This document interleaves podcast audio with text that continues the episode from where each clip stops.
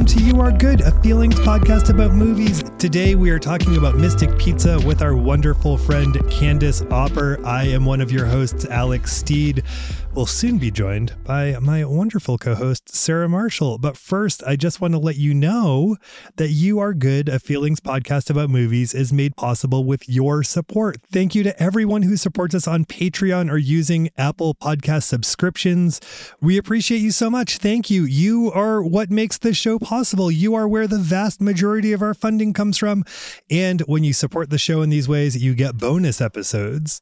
Not long ago, we released an episode about grief. We'll soon have a new bonus coming out. Uh, they're a lot of fun. If you like the show, you'll like the bonuses. And by supporting us on Patreon or Apple Plus podcast subscriptions, you'll get those and you'll help make this show happen. So thank you, everyone who supports us there. Typically, we put out a playlist of songs inspired by the conversation about the movie, uh, inspired by the movie itself. But this week, we're going to take the week off from doing that. We're on the road with the You're Wrong About tour right now. And, uh, you know, we're kind of, we're. flying by the seat of our pants. So no playlist. But typically we have playlists that accompany each of our episodes. Look for one next week when we talk about Romy and Michelle's high school reunion. Speaking of the You're Wrong About tour, uh, we've had such a tremendous time getting to meet a lot of you. A lot of folks who listen to You Are Good, turns out, uh, listen to You're Wrong About. So we've gotten an opportunity to meet many of you. I've got an opportunity to meet many of you because I've been running the merch table in addition to managing the store. Uh, uh, I've joked that this is a young person's game and I'm not so young, and uh, but I'm enjoying it nonetheless, even though my feet and my back hurt.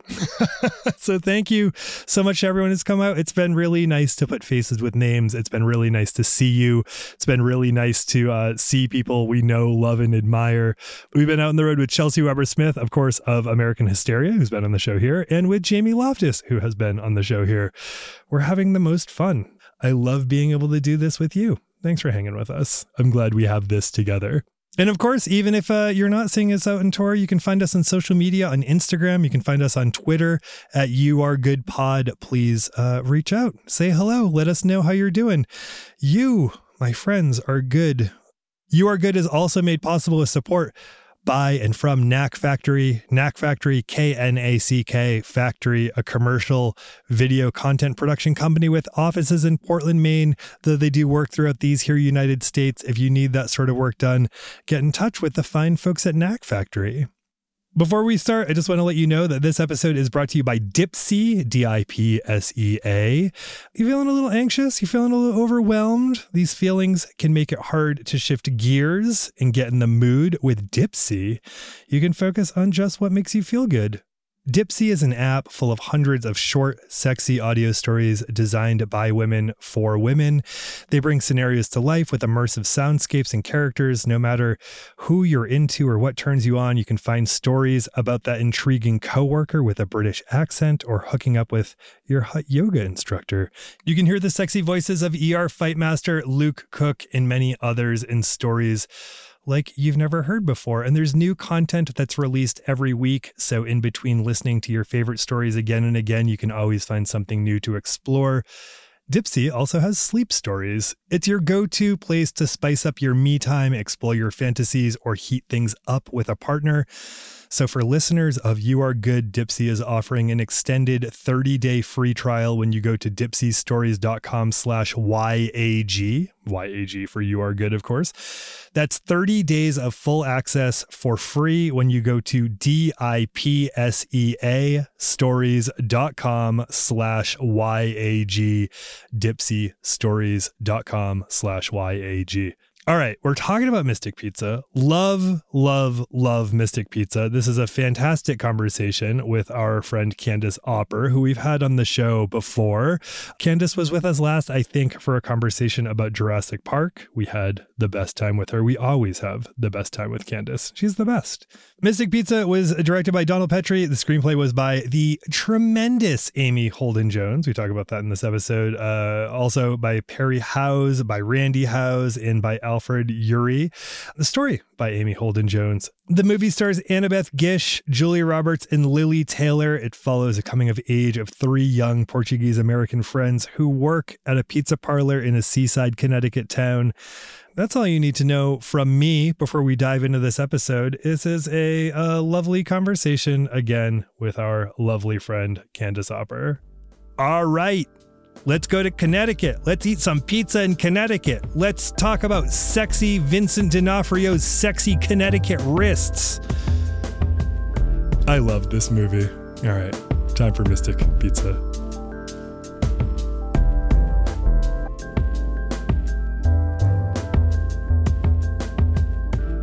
Hello, Sarah Mo. You're eating. Sorry, hold please. You have a mouthful of Mystic Pizza. We should go with this. Yeah, hello, Sarah Marshall. Hello. Hello, Alex Dean. I'm eating a hot dog. You and sure it's also are. 10:17 a.m. Oh, you're. this is what we do. I'm so excited to talk about Townie Moonstruck. yes. Oh my god. I never picked up about how much of a cousin movie this is. I don't know if there's like a reason for that. Was this just in the air? This is what independent, not that Moonstruck was necessarily an independent movie, but it has that like vibe. Like, what was going on at this time? it's because in the late 80s Hollywood was like we should make movies about people of color like Italians. And the Portuguese. yeah, totally. Oh, guys, I just arrived to the West Coast because Carolyn and I have changed where we're living, and it's in California now. You've changed coasts. We've changed coast. It's in California, and there is a chain here that I'm sure is everywhere else. It just I've never saw it in New England or maybe Nashville called Papa Murphy's. Oh yeah, Alex, you were in Portland. There's a Papa Murphy's every quarter mile here. I think it's a West Coast thing. It feels like an anti-Italian hate crime. It is. It is. Well, and the whole deal with Papa Murphy's, there's tons of Papa Murphy's in Oregon. It's take and bake. You take and you bake.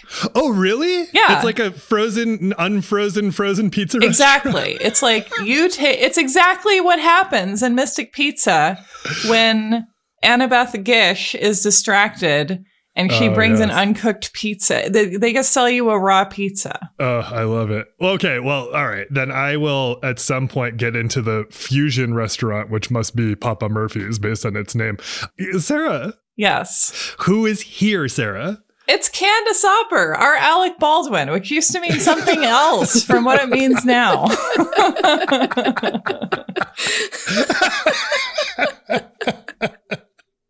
Which kind of Alec Baldwin am I? You're the kind who comes on Saturday Night Live all the time, and it's like you're a cast member, but you don't have to have the terrible work schedule and contract. Okay. I'm okay with that. Yeah. What's going on, Candace? Hi. Nothing. I'm psyched to be here. Is this number five for me? I think I was Yeah. trying to remember. I think it is. I'm pretty sure it's five. wow. You're our most prolific guest. Mm, I feel like I need like an anniversary present or something. We'll get a shirt done or something. If movies were victims, you would be Jack the Ripper. Candace, what before Sarah walks us through what Mystic Pizza is about, and I can't wait for this description. What makes you best poised to comment upon Mystic Pizza? oh, I have quite a relationship with this movie. And the main tenet of that relationship is that I grew up in New Haven, Connecticut, which is not far from Mystic. And I have very complicated feelings about Connecticut that I'm still reckoning with after having Mhm. lived there for the first 20 years of my life. But this movie came out when I was eight years old, and I'm pretty sure I saw it right away. And it also came out of note the same year as Beetlejuice, which is another movie that takes place in Connecticut, although I don't think it was filmed there. And both these movies coming out at the same time really deepened my relationship with Connecticut because I Mm. thought that they were more interesting and sort of nuanced portrayals of what life is like or can be like in Connecticut versus the sort of general stereotype of what Connecticut is. Yeah, I was texting Sarah while we were both watching this. I'm seemingly uh, within five to ten minutes of each other. Yeah, I was like eight minutes ahead of you. yeah, I we were right along. We were right along the same pace. And um, I was saying that the thing that feels realist to me, and I hadn't even considered it. And I've watched this movie relatively recently, but when I'm watching it for the show, I get a little more. I feel like discerning in my view, and just how real the like class tensions are Yes. in parts of New, at least this is just from my experience of being in, in New England, northern New England, about you know who lives there and who's working, and then who's either like a visitor or like has a second house there, Yeah. and Yeah. and how much that is a part of what's going on here. A summer person, a Yes. person made of pure summer. precisely precisely so i'm uh, i'm really i'm really excited to talk about all this with with you both sarah before we do that though can you please uh be our tour guide and take us through mystic pizza Yes. Okay. Mystic Pizza is the story of three young women coming of age one beautiful autumn. It's an autumnal movie, bitches. We always talk about how these are so hard to find. Their names are Daisy Arujo, played by Julia Roberts, Kat, her sister, played by Annabeth Gish, and their mother is played by living legend Joanna Merlin who Mm. I know is Miss Berg from Fame. this is the pizza shop owner the woman from two and a half men No, this is the mom oh okay got it got of it Kat and Daisy. And the Got it. pizza shop owner is played by Conchata Ferrell, who Mm. is the best part in everything she's in. true And also was with Julia Roberts and Erin Brockovich 12 years Oh, later, yeah. where Julia's character called her Bubble Butt. yeah yeah the yeah, utter disrespect. yes, and Conchata Ferrell was on Two and a Half Men for its entire run, and in my opinion, it should have been called Two and a Half Men and Conchata Ferrell, the best part. absolutely yeah, we love her. And she runs Mystic Pizza, which employs Kat and Daisy, and also their mm. friend Joe, played by Lili Taylor. oh, the best The most beautiful woman of the 80s. so good. we open the movie with her passing out at her wedding to it's Bill, right? I finished watching this movie 10 minutes ago, you guys. Bill. Yeah. yes it's bill to Bill, played by Vincent Philip D'Onofrio. he wanted to make sure he wanted to differentiate himself from the other Vincent D'Onofrio actors. right. Yes. Joe passes out at the wedding and is like, I'm not ready to get married. It's like a slice of their time as young women growing up, and the little journeys that they all go on are that Kat gets her fourth job in addition to the pizza place, the planetarium, and what is the fourth job? Do we know? I'm not sure they say what the other job is, but she does make clear that she's been Hmm. babysitting for some family since she was nine, which is Yes. very Mhm. young to start as a babysitter, but she's Totally. so responsible. I, I believe it. Yeah. Well, that baby was a preemie that she was sitting. That Yeah. explains. Yeah, and you guys remember the 1980s. Like a 1980s 9 was like a 2022 15 with regard to responsibilities specifically. Yeah, you had nine year olds like writing checks and Yeah. stuff. Yeah. Repairing jalopies, you know, doing all this stuff. Also, she would have been nine in the 70s, and Yeah. a 70s Oh, yeah. nine was like 35 today. you had like a job and a mortgage. You're the CEO of an insurance company. That's really what it is. Okay, so Mystic Pizza. It's three friends, and they have, to me, like a very rich and authentic, like young woman friend life, which I'm excited to talk about with you both. And it's a season in their lives. And so we have Daisy having a romance with Charlie the Preppy, who's a summer person who stayed, I don't know what accent that was, who stayed too long into the fall, like Timothy Treadwell and he believes he's befriended the locals. And so he and Daisy start this romance. And then she starts to feel like he's using her to get back at his rich family who he hates and is trying to anger. And he's hmm. played by Adam Storke, who played Larry Underwood in the 1990s miniseries of Stephen King's The Stand, and also Oh, yeah. the John Wayne Bobbitt character in Showtime's Attack of the Five Foot Two Woman, hmm. starring Julie Brown of the same Oh era. God. No so he way. just has like deserves to get murdered face, I guess. It's perfect. He's such a like smarm boat. That's the Yeah. Larry Underwood story. Totally. And as I, I was rewatching this yesterday, and, and Patrick came in the room and he was like, God, that guy is just like not good enough for Julia Roberts. And I'm like, I know, but he's just so perfectly cast for this role. Totally. And it's, Yeah. he it's really clear. is. So that's that guy. So that's that guy. And then Kat is babysitting. She has gotten into Yale and she's starting in February. And in the meantime, she's like taking a bunch of jobs because at the time it was at least kind of plausible to think that somebody could pay for tuition after a partial scholarship to Yale with a lot of babysitting. And so she gets a job working for an architect who also went to Yale, who's also like a sort of bland, hot, preppy guy who looks like he's in an LL Bean catalog. and his wife is in England on business, or is she? No.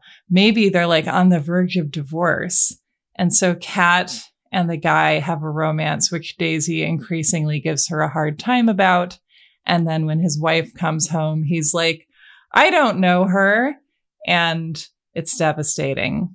Joe or JoJo has a lot of ongoing tension with Bill about whether they should get married at all and what it means to get married and whether she loves him or just his beautiful, sexy Vincent D'Onofrio body. Yeah. Which I love that in this movie it's canon that Vincent D'Onofrio is sexy because, like, yes, he is, but most of the movies he's in don't say he's sexy and it's confusing. Does he say, and I don't know how verbatim this is because we know how my memory works, but does he say, You don't love me, you just love my dick? Yeah. Yeah, hell yeah. So, get him, Vincent. That's why it's Vincent D apostrophe Onofrio.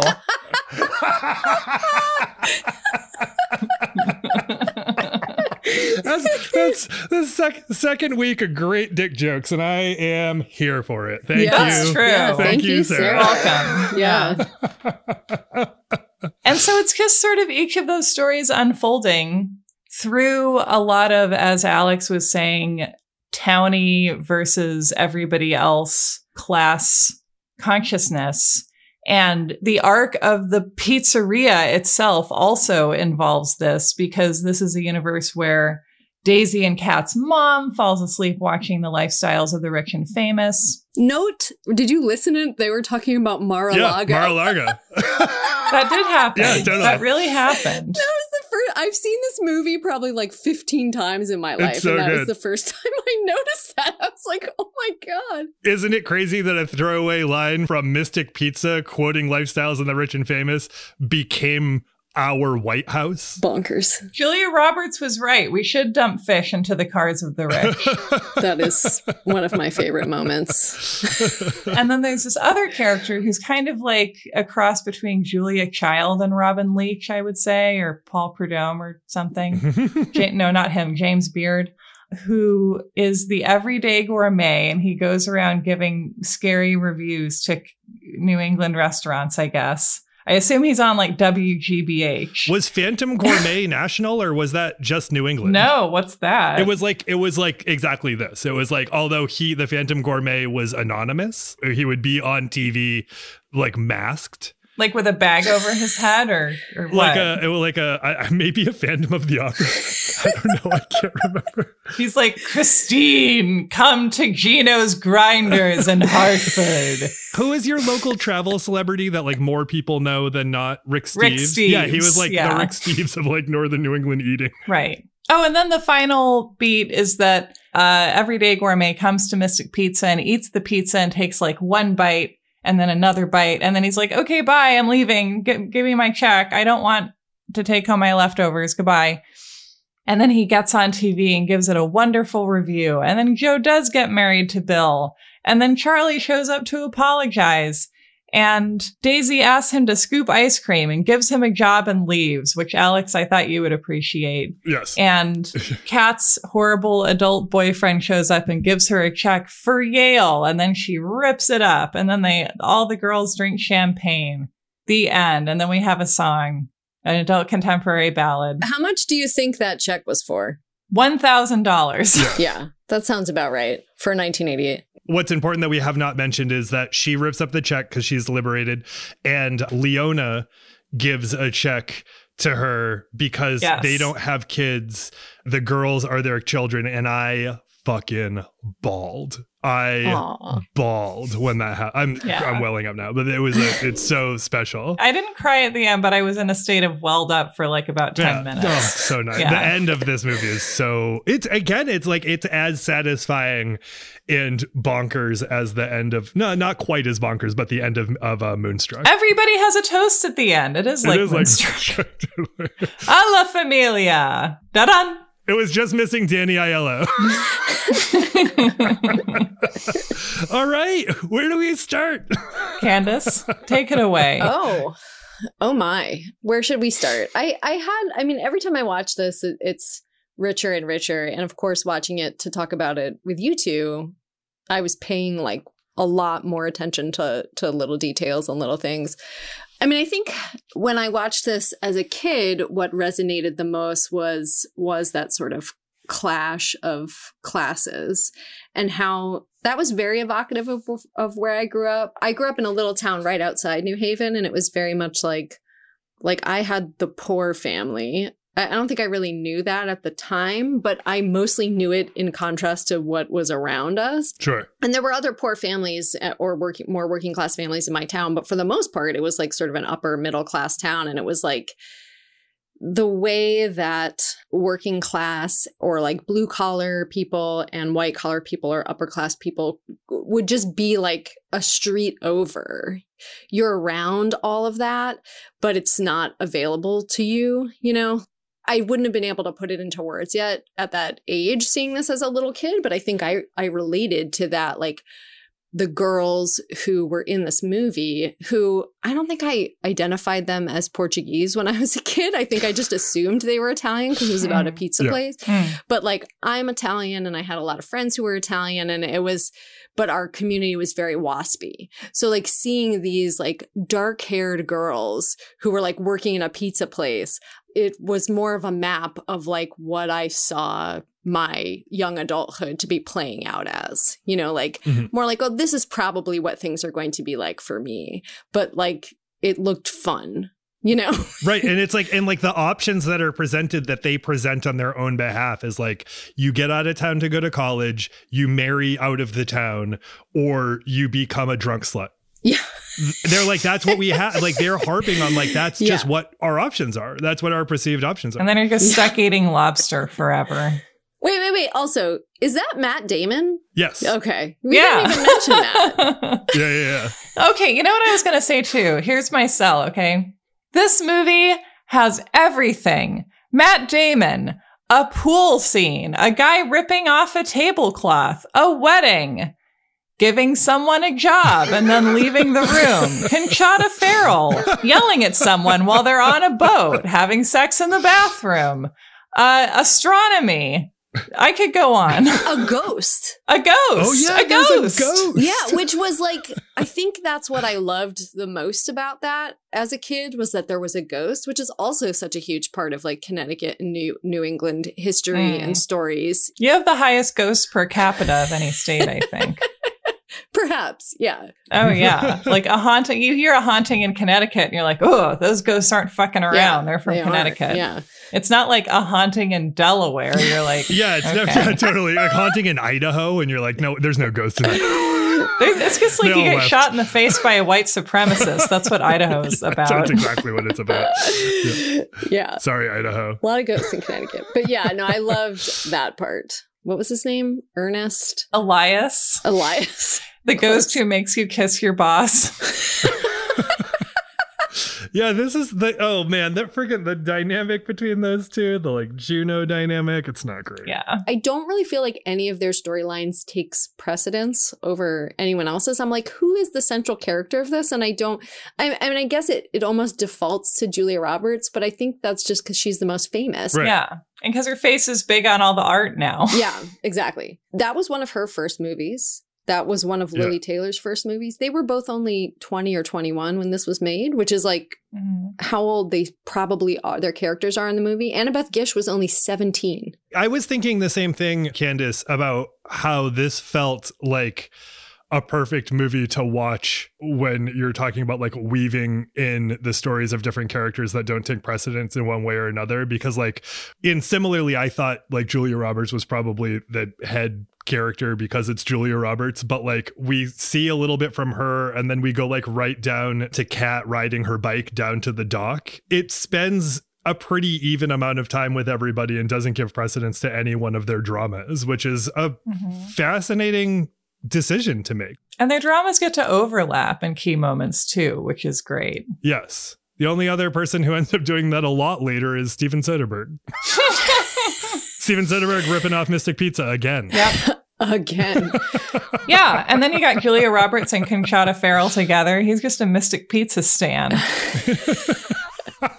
I bet he loves it. Yeah, he li- I, he's he makes good movies. He probably likes good movies also. I don't know. I feel like I, I really enjoy that this is sort of coded as a romantic comedy, but it's, I mean, it clearly is about these romantic relationships that each of these young women is having, but it's less about the relationships and how the relationships turn out than it is about them sort of like working through it and figuring out like how they all sort of impact them and helping each other through that, you know? Mhm. And I kind of like, like, I, I think probably the most prominent one that you're following is the one of Daisy and Charlie, you know, because I think that's the one that's like developing the most. And but I kind of I love that in the end it's unresolved. And you're like, maybe she just gives him the ice cream and just walks Totally. out and that's it. The marriage sets up us seeing everyone else's dynamic together, Yeah. which is so Yeah. interesting. Like the marriage serves to get them all out to have a toast together, not to be like, look, they got married. Isn't that great? Like that's not Right. at all Yeah. the intention or the presumed intention of of them getting married at the end. Yeah. I come to think that marriages are important to communities also because people need an excuse to have a party that isn't about death. yeah. To that point, I like the framing of this too. Is that like we start with her passing out at her wedding and we end with her getting married. And again, their union is not the most significant part of that. Yeah. Like the wedding sets us up to know who everybody is. And then we see them get closer together at like the follow up wedding. But again, it's not the point, which is great. You wouldn't be like, this is a story of Joe and Bill. you would not. Sarah, what's what stands out to you? Like, what space does this movie occupy in your life and imagination? Well, I hadn't seen this movie since I watched it on WE tv when I was like 15 Oh wow! because it was played a lot there and I had very fond memories of it. This is like such a great movie and it makes sense why I loved it at the time because it's like very autumnal and cozy and there's like all this like raw emotion and and it really is about kind of the things you learn while growing up and close friendship and it just feels feels very real and lived in. But I also like I had forgotten how rich it was. Like it's just like so crammed with like stuff. Mhm. I don't know. I like a lot of movies that don't have a lot of substance. And this one has, this is like all substance actually Yeah. with sax. Oh yeah, just jaunty sax music. We need to bring it Mm. back. Mm-hmm. You need to drive your movie with sax tones. hmm I thought you said the sex at first, and I was like, there is a like one. A nice I- I think one of my favorite tropes of like 80s, if I feel like this is most present in 80s movies, is like the slow strip where someone is following Yes. like the items Mhm. of clothing Oh, that another sure. person has taken off. right. Sure. Well, people wore so many layers in the 80s, you know, it took a while. And that house probably has no heat. So the scene we're talking about is the first time that Daisy and Charlie have sex, which is in his parents' summer house, which is currently unoccupied. And he says that his dad shuts the electricity off so he doesn't have to be reminded that Charlie has been kicked out of law school and is living in their summer home in the dark. I assume that the heat is not on either, so it's probably quite cold in Yeah. late October in this house. On the ocean, right? It does creep me out a little bit that she puts his dad's shirt on. Yeah. Just like that, that Yeah. was a moment I was like, eh, I don't know. I don't know about that. I wonder how much the slow strip too. The slow strip it works has two functions, right? It's like no nudity. It leads to no actual nudity, but then the second is it puts it all in your imagination, which is sometimes the best place for nudity to exist. Yeah. It's true. I always felt that if I were a big star, I would just want my breasts to be immortalized cinematographically because it just seems like a nice way to avoid uh, paying for expensive boudoir photography to immortalize your body. You could just be like, well, I'm a movie star anyway. I'll just do it at work. I'll just get it. It's another errand to cross off the list. Ever the utilitarian. I like how like boudoir photography is like a must for you. it sounds like it's just like this is a thing you have to do. I just think that like when you're old, you need to be able to look at what your breasts used to look like. you like. get your license. yeah.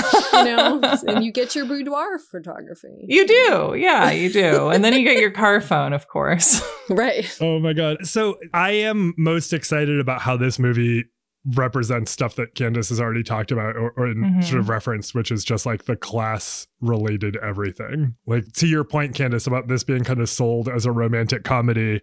And then you get in and it's like a meditation on what it's like to be essentially like to be a townie and a townie family Yeah. in a townie town. I love that a movie got made about that. And it was not like, this is a movie about townies figuring out their plight. It was like, everyone is in some different phase of where they're going to land.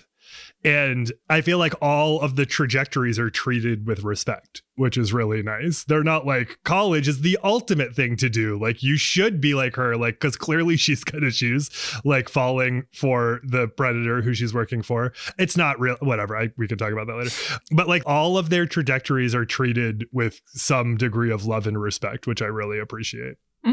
I've grown to really like JoJo and Bill's relationship. I mean, Yeah. not only because like the gender roles are flipped in the fact that like she just is very clear about how she loves his his body. His, she loves his dick. Yeah. She fucks. She like wants to bang all the time. Mm-hmm. Yes.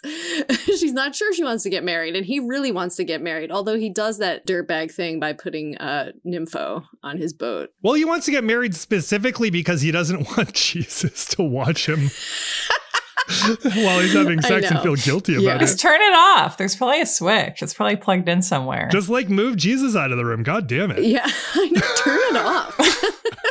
Throw a blanket over it. Jeez. then Jesus will think it's nighttime and go to sleep. Like Wheezy. Wheezy is Jesus, Alex. That's what she's been trying to tell you. Jeezy and a Wheezy. Oh, poor Jeezy trapped in that broken pitbull body.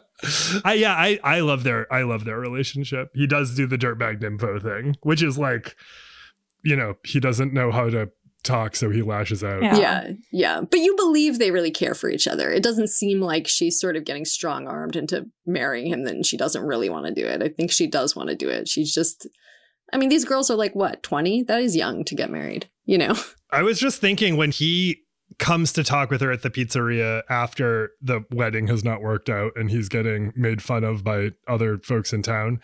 And they go outside and they're talking and just the way she looks at him, I was like, yeah, you could stand me up at the altar. Like if you just like if, if the next day you're Lili Taylor and you look at me like that, it's fine. Yeah. Everything's fine. I don't care. She didn't even stand him up. Yes. She just fainted. She can't That's control true. fainting, Yeah. you know? Much more sympathetic. That's true. But like I assume like how do we think that played out? Do you think when she came to, they're like, Do you still want to get married? And she's like, No.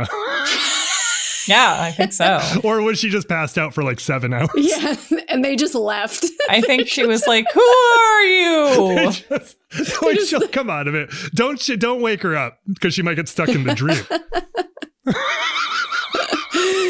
Uh, I feel like Lili Taylor always plays characters who are kind of unlucky in love, and I this is a really nice break from that. yes, it is totally. You know, one of my favorite, I, I think one of the most tender moments in the movie to me is is very, very subtle. And it's when Kat first goes to see her mom at what is it called? Where you wrap The lobster tables. lo- lobstery? I don't know, like where you're you're wrapping uh you're rubber banding lobsters. Where What are the lobster tables called? Is that what you're asking? Yeah, yeah. I don't know. Like where her mom works. What is it called? Alex, this is the whole reason you work here. oh, the docks. The docks. Okay. The docks. Yeah, she's, sorry. she's at sorry. the docks. I thought we were talking about like what the tables were like when they were eating the lobster at the family's house. I was like, that's just tables. No, no, no. Like where like where her mom works. So her mom is like working with all these other women and they're all probably moms, you know, working at the docks and Kat Mhm. goes there and brings them a pizza and she's like the good daughter and her mom says Kat's going to Yale in the spring, you know, part scholarship, blah blah blah. And like she's just sort of saying it and as I was watching it, I was like clearly all these other moms know that already. I was thinking the I same was thinking thing. that I was too. thinking- like that yeah. mom probably says it every single day but like i found that to be such a tender moment like the mom Yes. feeling like she needs to say Yeah. it again because she's like so proud that her daughter's going on to like advance beyond her life at the docks and whatever and that that moment felt very familiar to me like the Yeah. the immigrant mom you know sort of announcing that news over and over and over Yeah. For any fault uh, my father and I had, which were plenty enough. And he was not an immigrant himself, but his parents were immigrants. And I know that he was like that about me.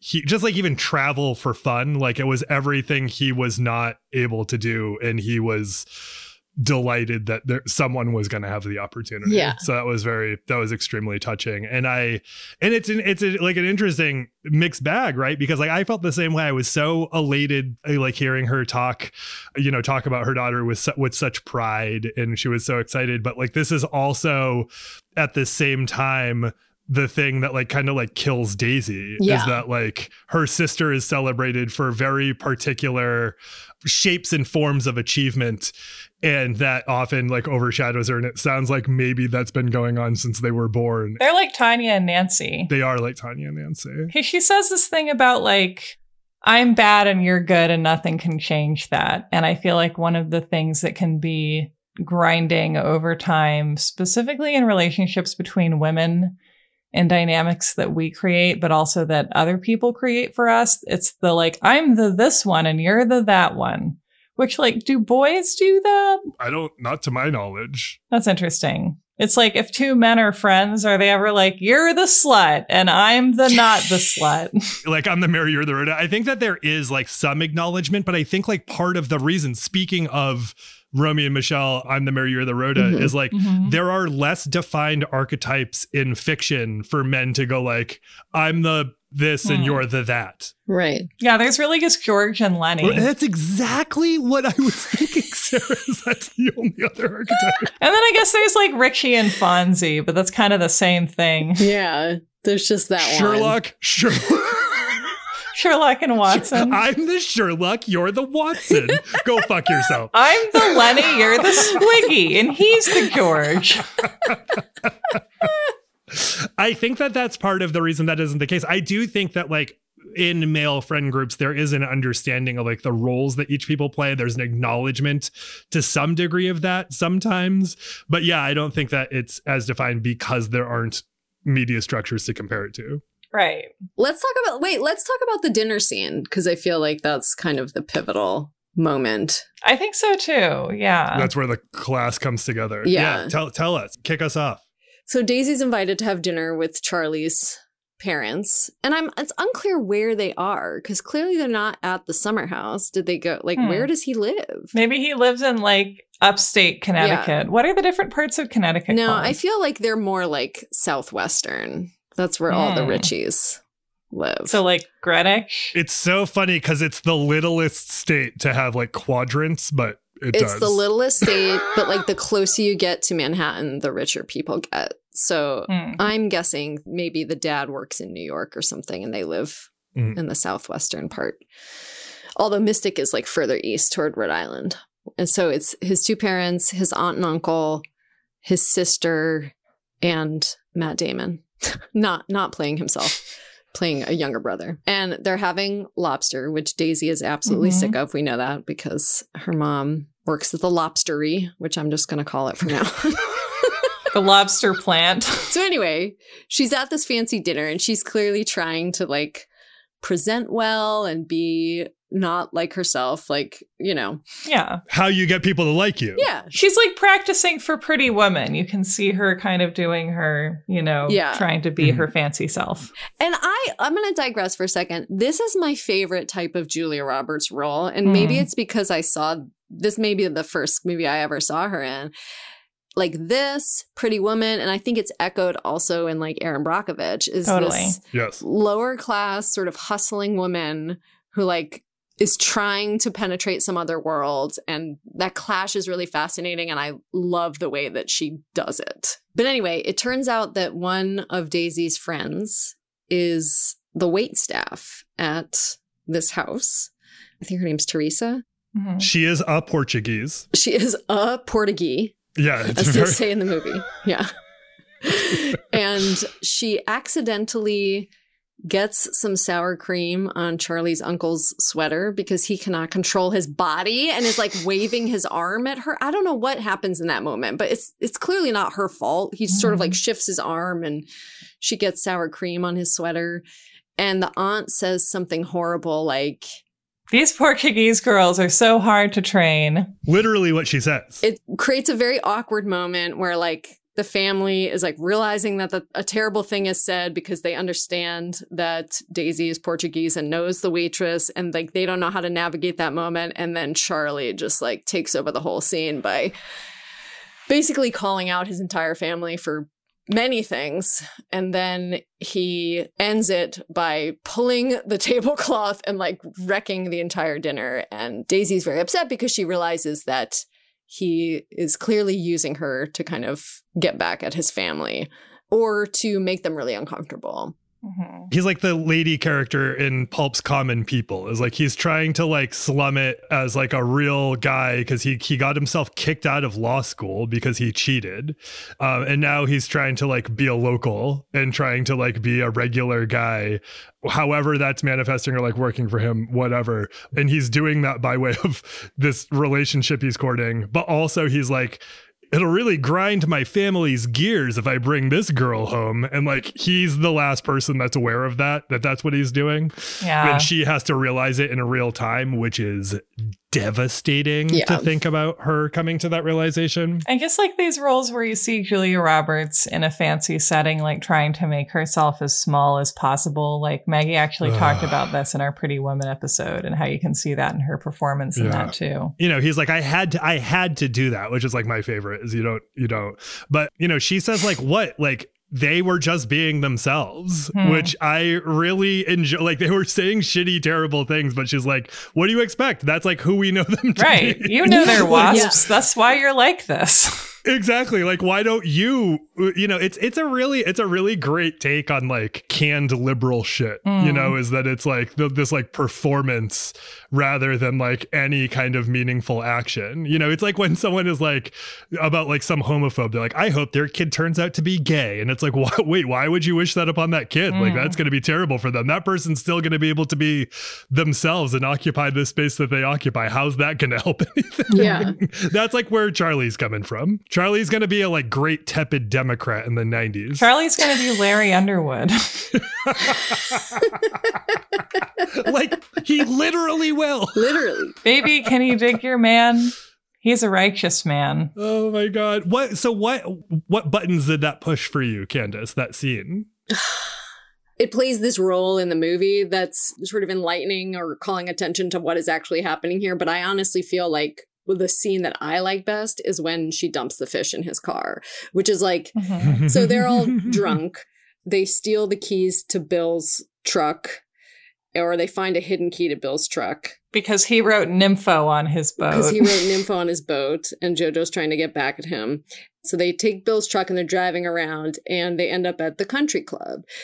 Like them sort of drinking and dancing outside the country club, I feel like is a very familiar experience for me because I feel like I did a lot of like loitering around places that I wasn't invited to be a part of, you know, and this this kind of like we're obviously having more fun out here than they're having in there kind of thing.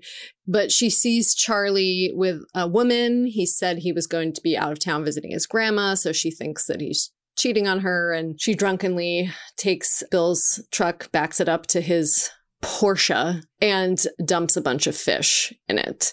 It's a convertible. And so they go like and I love how we've established many times that Bill carries buckets of fish in his truck.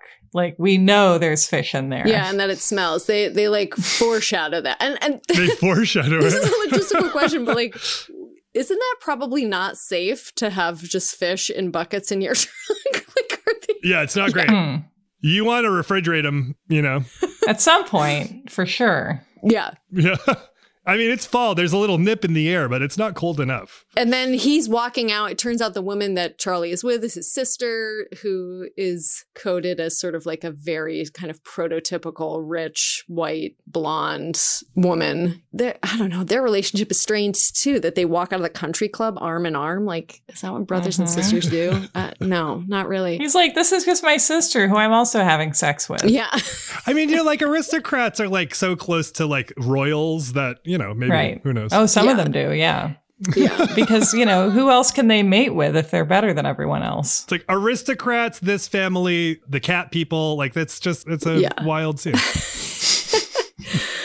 I don't know. I love this scene because she's just uncontrollable and, and like does this really irrational thing but it's i, I don't know i just kind of love that she does it and it's like whatever i'm just gonna do this i know it's extreme and he's he's like mad but he also kind of thinks it's charming and like he clearly is like over it he has some other bmw that he's can drive when the Porsche is being um deep cleaned, I guess. Defished. I don't know. But like Charlie really wants the best of both worlds. Like he realizes that these townies, you know, for lack of a better term, are just more real and they have more fun and he like wants to be part of that but doesn't want to give up what he has. Mm-hmm. I love the t- like the moment where she said the dialogue is she says I fucked up and he says yeah but you gave it 100% yeah. effort. exactly. and she's like you're weird. That's how I would have said it. She doesn't say it like that. you're weird. I love that exchange.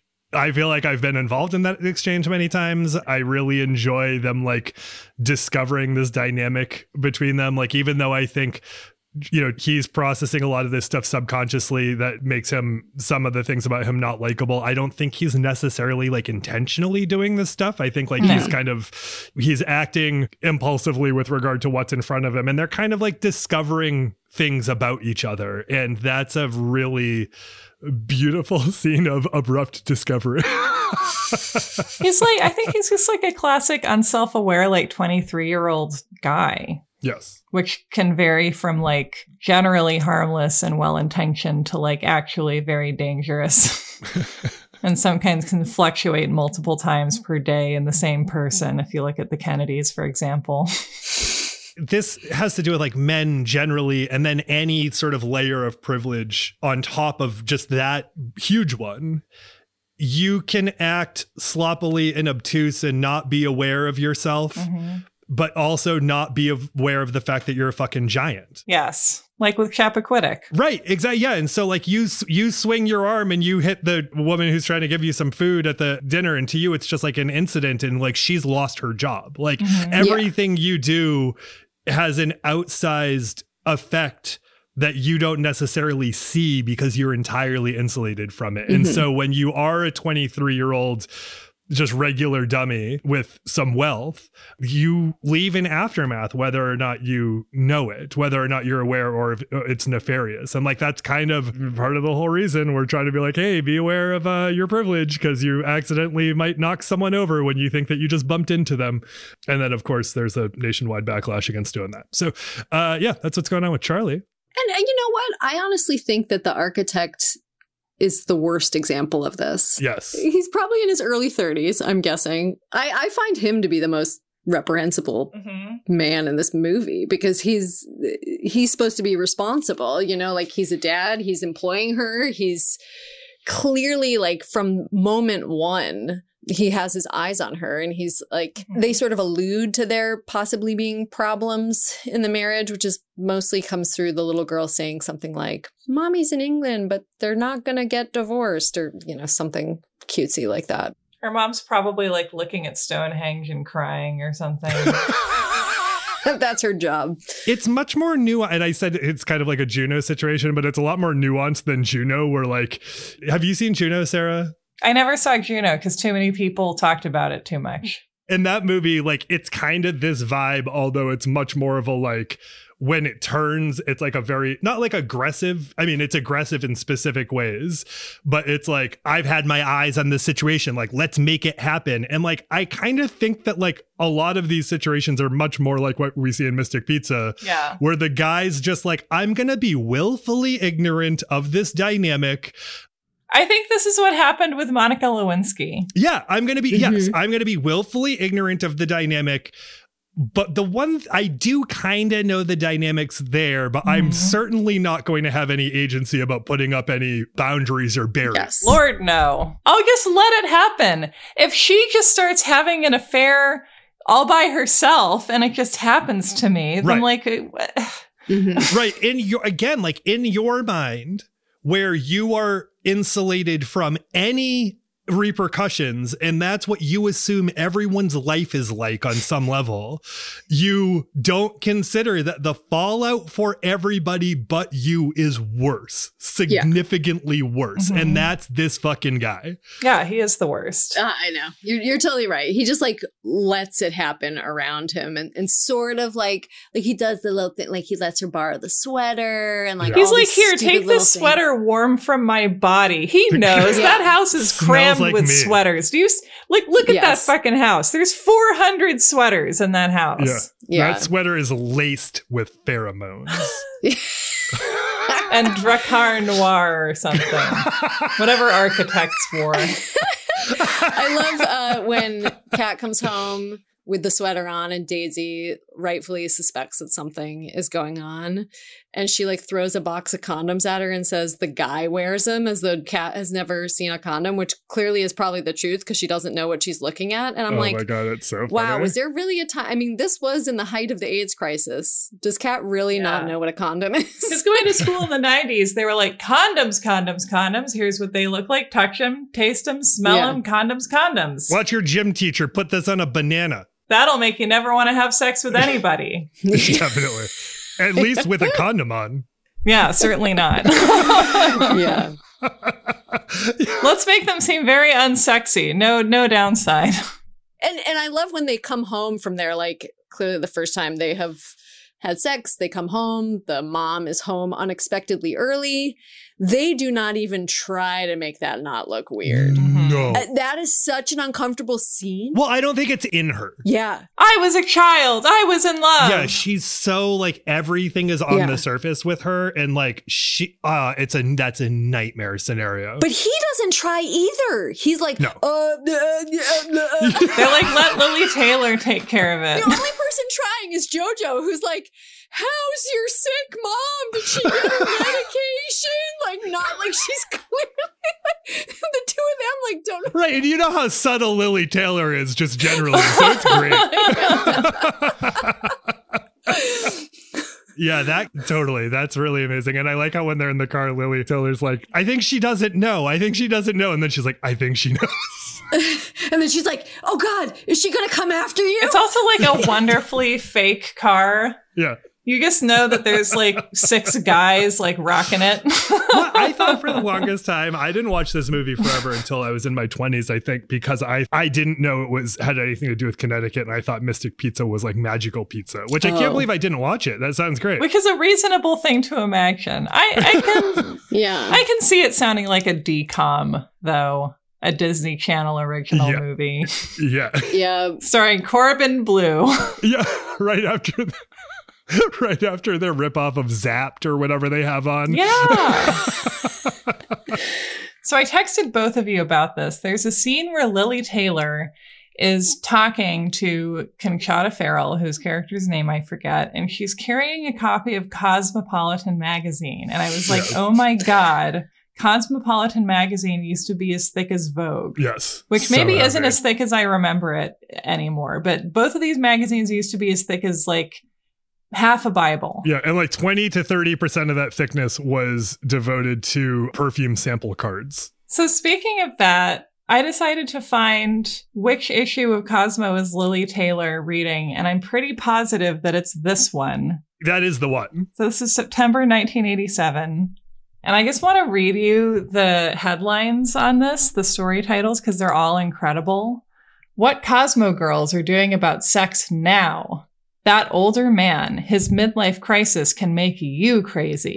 here we go Stop giving to the friend who's always taking. wow Elizabeth Taylor talks very frankly to Helen Gurley Brown. wow Is there life after Dallas? Victoria Principal's answer. Working out with the one you love, the new healthful intimacy. How to revive a stale affair. The call girl scandal that almost brought down the British government. Oma Mori, a wonderful novel of interracial love by Richard McGill, and a powerful excerpt from Gail Godwin's A Southern Family, because Cosmo published fiction in the 80s. it's so good this sounds great I would love to read this magazine. Can you see the price on there? Yeah. 250. I love it. one shilling How much would minimum wage have been? Like 4 bucks? if even, yeah. Yeah. So for one half of an hour's work down at the diner, you could get that cosmopolitan. Down at the lobster processing facility. down at the lobster tables. what, what's your um who do you identify with the most? I identify with Kat because I'm smart and appear sexless and I'm overly naive about men and I love sweaters. Candace, who do you identify with most? I think I am a perfect blend between Daisy and Kat. Yeah. Mm. I also identify as kind of being smart and nerdy, but With JoJo style. I wish I identified more with JoJo, although I wouldn't have gotten married at 20. But I also was sort of like nerdy and smart in a lot of ways, but also very brash and rough around the edges. Mhm. Very protective of my emotions, sort of, and contrarian hmm for the world I, I grew up in. So I think that I'm I'm a nice blend. Does the sister relationship in this feel true at all to you as an older sister? Although you have a much different, bigger age difference. I think I have a very different relationship with my sister. But Mm. actually, she and I were having an interesting conversation recently about how our mother had very different expectations of us Mhm. and Mhm. how that impacts your relationship with your siblings, but also just like how you think of yourself. Totally. And this kind of goes along with what you were saying earlier, Sarah, is like this dynamic of like, I'm the good girl, you're the bad girl. That's always the way it's been. That's always the way it's going to be, you know. Mhm. I was an only child, so I was all the girls, which was exhausting. you're all, you have to be all the girls. you have to do the Yeah. lifting on behalf of you all. The other detail I noticed that I really loved and felt so fucking New England was when, like, I think at the very beginning of the movie, when Bill comes to talk to JoJo at the restaurant and they go outside and stand on the sidewalk, that the shop next to Mystic Pizza is called More Than Miniatures 2, I love which that. means that there is a More Yes, Than yes. Miniatures 1 somewhere. That's amazing. yes, that's so New England. Okay, so we know the architect is a father. Who, in your view, is the daddy? I mean, I'm going to go with Leona, Mm. Great. although Of course. I will say that Vincent D'Onofrio is fucking hot in this movie. And I bet his wrists are hot too, Mhm. even though I don't think they really show them. He is a daddy for sure. He doesn't show his wrists to just anyone. Those are only for For JoJo, JoJo. yeah. I want to echo. I'm just going to jump off and, and echo and say that I think it's Leona too. I worked. I was a kid that very similar to some of these girls, at least, or at least Daisy, very similar to Daisy, was like, I need to get out of here. Mhm. Like, how am I going to? I don't know how I'm going to do it. I don't even know how college works really. Like, what am I going And to all do? I have is my pretty face. but that's all I have is my pretty face and my interest in work. And this six pack of beer I pulled out of Long Island Sound. I just know how to work. And I found most of like my first rounds of extended family and friends at my jobs.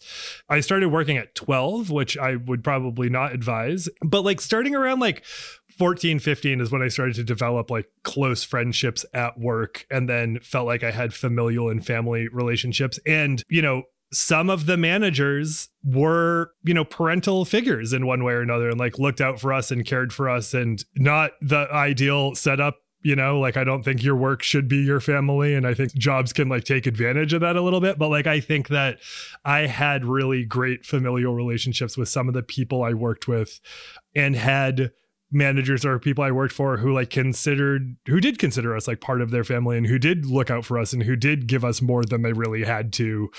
That part where she gives the check to her for college resonated on a personal level and I think that that's why I got so Mhm. worked up about it. So I Leon is the daddy in my view.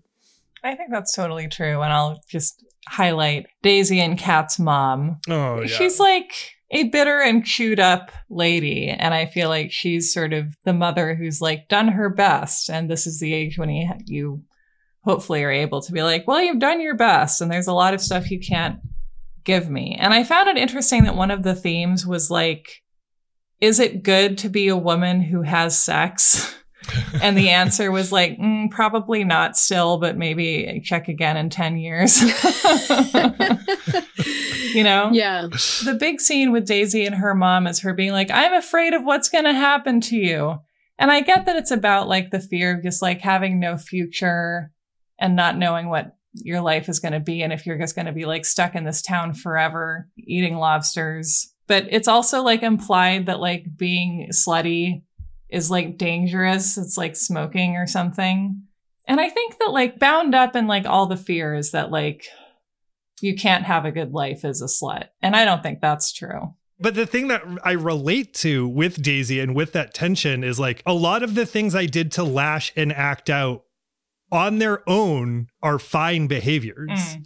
Like doing drugs recreationally or like drinking or like having sort of like promiscuous sex or having like exploratory relationships, whatever. Like those are all fine things on their own. When particularly like as you develop a taste for what you want and you have like some degree of like agency or intention, a lot of the things I did though weren't necessarily out of agency or intention. They were like me thrashing around. Yeah. Mm-hmm. And I think the thing that I found so touching about that scene as much as like it does it does feel a little like maybe like it was written in part by Nancy Reagan is her saying me too mm-hmm. like that like she also is like I don't fucking know what's going on and that like that's like a rare that's the thing that I related to where like oh, in almost any situation at that time and age, I'd be like, I'm in control. I know what I'm doing. I can do this.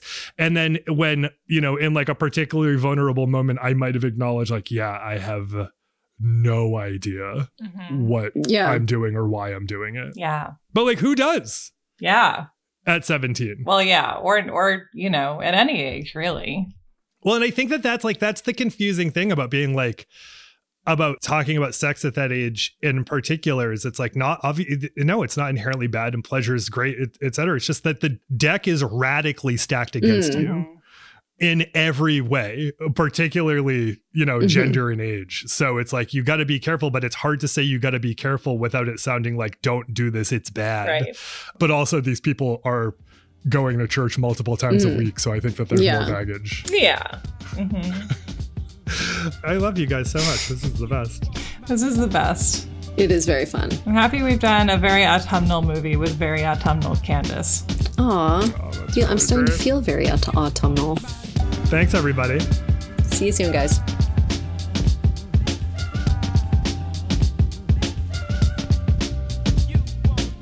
All right, everybody, that's it for this week's episode of You Are Good. Thank you so much to Candace Opper for being on the show. Thank you to Miranda Zickler for editing the episode. We got to hang with Miranda all last week, and it was the best. We love you so much, Miranda. Thank you to Carolyn Kendrick for producing the episode.